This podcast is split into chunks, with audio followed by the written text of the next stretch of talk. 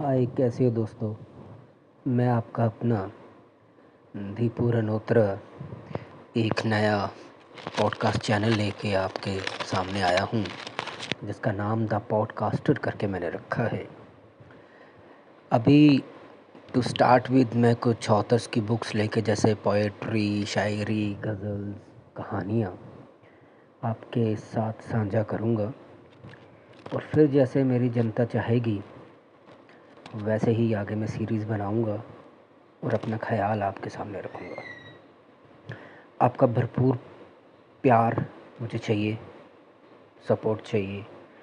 The podcaster जो channel मैंने बनाया है पॉडकास्ट चैनल उसको आप सब्सक्राइब कीजिए, अपने चाहने वालों के साथ साझा कीजिए और मिलते हैं आने वाले नए एपिसोड्स में। धन्यवाद।